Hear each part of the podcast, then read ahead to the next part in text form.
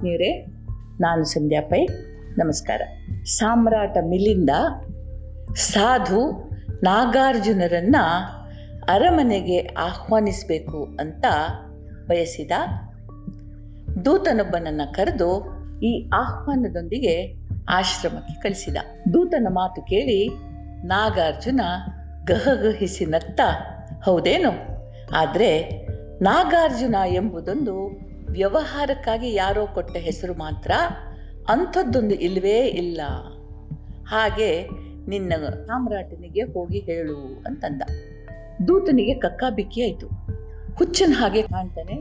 ಮೈ ಮೇಲೆ ಸರಿಯಾದ ಬಟ್ಟೆ ಇಲ್ಲ. ತಲೆ ಕೆದರ್ಕೊಂಡಿದ್ದಾನೆ. ಇವನನ್ನು ಅರಮನೆ ಕರ್ಕೊಂಡು ಹೋಗಿ ಹೀಗೆ ಹುಚ್ಚುಚ್ಚಾಗಿ ಮಾಡಿದರೆ ಏನಾಗಬಹುದೋ ಅಂಥೇಳಿ ವಾಪಸ್ ಹೋಗಿ ರಾಜನಿಗೆ ನಡೆದದ್ದನ್ನೆಲ್ಲ ವಿವರಿಸ್ದ. ರಾಜನಿಗೆ ಮತ್ತೂ ಆಸಕ್ತಿ ಬಂತು. ಏನೋ ಅರ್ಥ ಇದೆ ಇದರಲ್ಲಿ.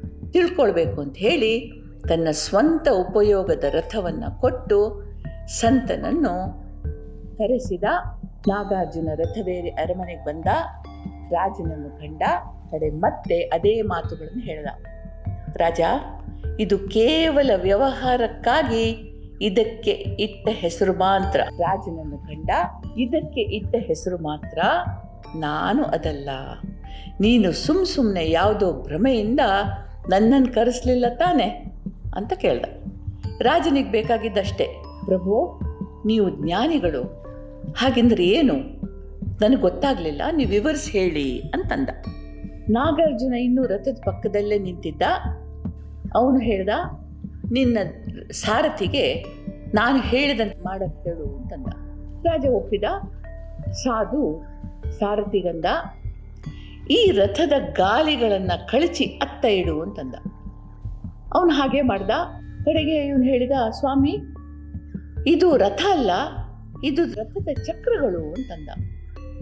ಓಹೋ ಹೋ, ಇದು ಬಹುಶಃ ರಥ ಇರಬೇಕು ಅಂತ ಅಂದುಕೊಂಡೆ ಇರಲಿ ಅಂಥೇಳಿ ಅದರ ಹಿಂದಿದ್ದ ಛತ್ರವನ್ನು ತೆಗಿ ಅಂತಂದ. ಸಾರಥಿ ಛತ್ರವನ್ನು ತೆಗೆದು ಕೆಳಗಿಟ್ಟ. ಹೀಗೆ ಕಳಿಸ್ತಾ ಇರುವಾಗ ರಾಜ ಕಳಚಿದ ಒಂದೊಂದೇ ವಸ್ತುಗಳನ್ನು ಹೆಸರಿಸಿ, ಇದು ರಥ ಅಲ್ಲ ಸ್ವಾಮಿ, ಇದು ರಥದ ಒಂದು ಭಾಗ, ಇದು ಛತ್ರ, ಇದು ಕೂತ್ಕೊಳ್ಳುವ ಆಸನ, ಹೀಗೆ ಹೇಳ್ತಾ ಹೋದ. ಕಡೆಗೆ ಇಡೀ ರಥ ಬೇರೆ ಬೇರೆಯಾಗಿ ರಾಶಿ ಬಿತ್ತು, ಶೂನ್ಯ ಮಾತ್ರ ಉಳಿತು. ಸಾಧು ನಾಗಾರ್ಜುನ ನತ್ತ ರಾಜನ್, ವ್ಯವಹಾರಕ್ಕಾಗಿ ಈ ದೇಹಕ್ಕೊಂದು ಹೆಸರಿದೆ. ನೋಡು, ಇದು ಈ ದೇಹದ ತಲೆ. ಇದು ದೇಹ ಅಲ್ಲ, ಇದು ದೇಹದ ಒಂದು ಅಂಗ ಮಾತ್ರ. ಹಾಗೆ ಇವು ದೇಹದ ಕೈಕಾಲುಗಳು ದೇಹ ಅಲ್ಲ.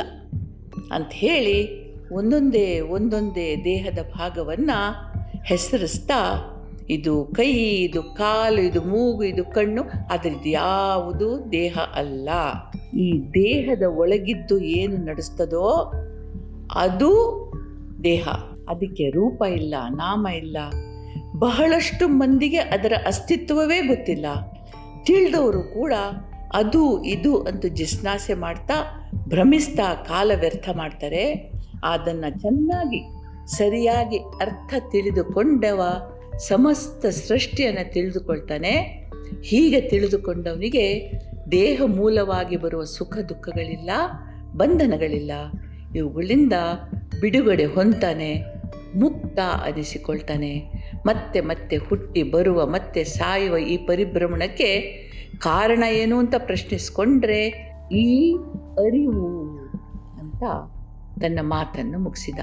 ತಿಮ್ಮಗುರು ಹೇಳ್ತಾರೆ, ಹಾಲ ಕಾಯಿಸಿ ಹೆಪ್ಪನ್ನಿಕ್ಕಿ ಕಡೆದೊಡೆ, ಮೊದಲು ಮೇಲೆ ಕಾಣದ ಬೆಣ್ಣೆ ತೇಲಿ ಬರುವಂತೆ ಬಾಳನಿ ಜಗದ ಮಂತು ಕಡೆಯಲೇಳುವುದು ಆಳದಿಂದಾತ್ಮಮತಿ ಮಂಕುತಿಮ್ಮ. ಹಾಲನ್ನು ಹದವಾಗಿ ಬಿಸಿ ಮಾಡಬೇಕು, ಒಳ್ಳೆಯ ಹೆಪ್ಪು ಹಾಕಬೇಕು, ಅದು ಹೆಪ್ಪು ಸೇರಿಕೊಳ್ಳಿಕ್ಕೆ ಬಿಡಬೇಕು, ಮೊಸರಾಗಲಿಕ್ಕೆ ಬಿಡಬೇಕು, ಮತ್ತು ಅದನ್ನು ಕಡಗೋಲಿನಿಂದ ಕಡಿಬೇಕು. ಮೊದಲು ಇಲ್ಲಿಯ ತನಕ ಕಾಣದ ಬೆಣ್ಣೆ ಮೇಲೆ ತೇಲಿ ಬರ್ತದೆ, ಜಗದ ಕಡಗೋಲಿನಿಂದ ಬಾಳನ್ನು ಕಡದಾಗ ಆಳದಿಂದ ಆತ್ಮದ ಮತಿ, ಆತ್ಮದ ಅರಿವು ಮೇಲೆದ್ದು ಬರ್ತದೆ. ಇದು ಬದುಕು ಅಂದರು ಮಂಕುತಿಮ್ಮ. ಚೆನ್ನಾಗಿದೆ ಅಲ್ವಾ? ದೇವರು ನಮಗೆಲ್ಲ ಒಳ್ಳೇದು ಮಾಡಲಿ. ನಮಸ್ಕಾರ. ಜೈ ಹಿಂದ್.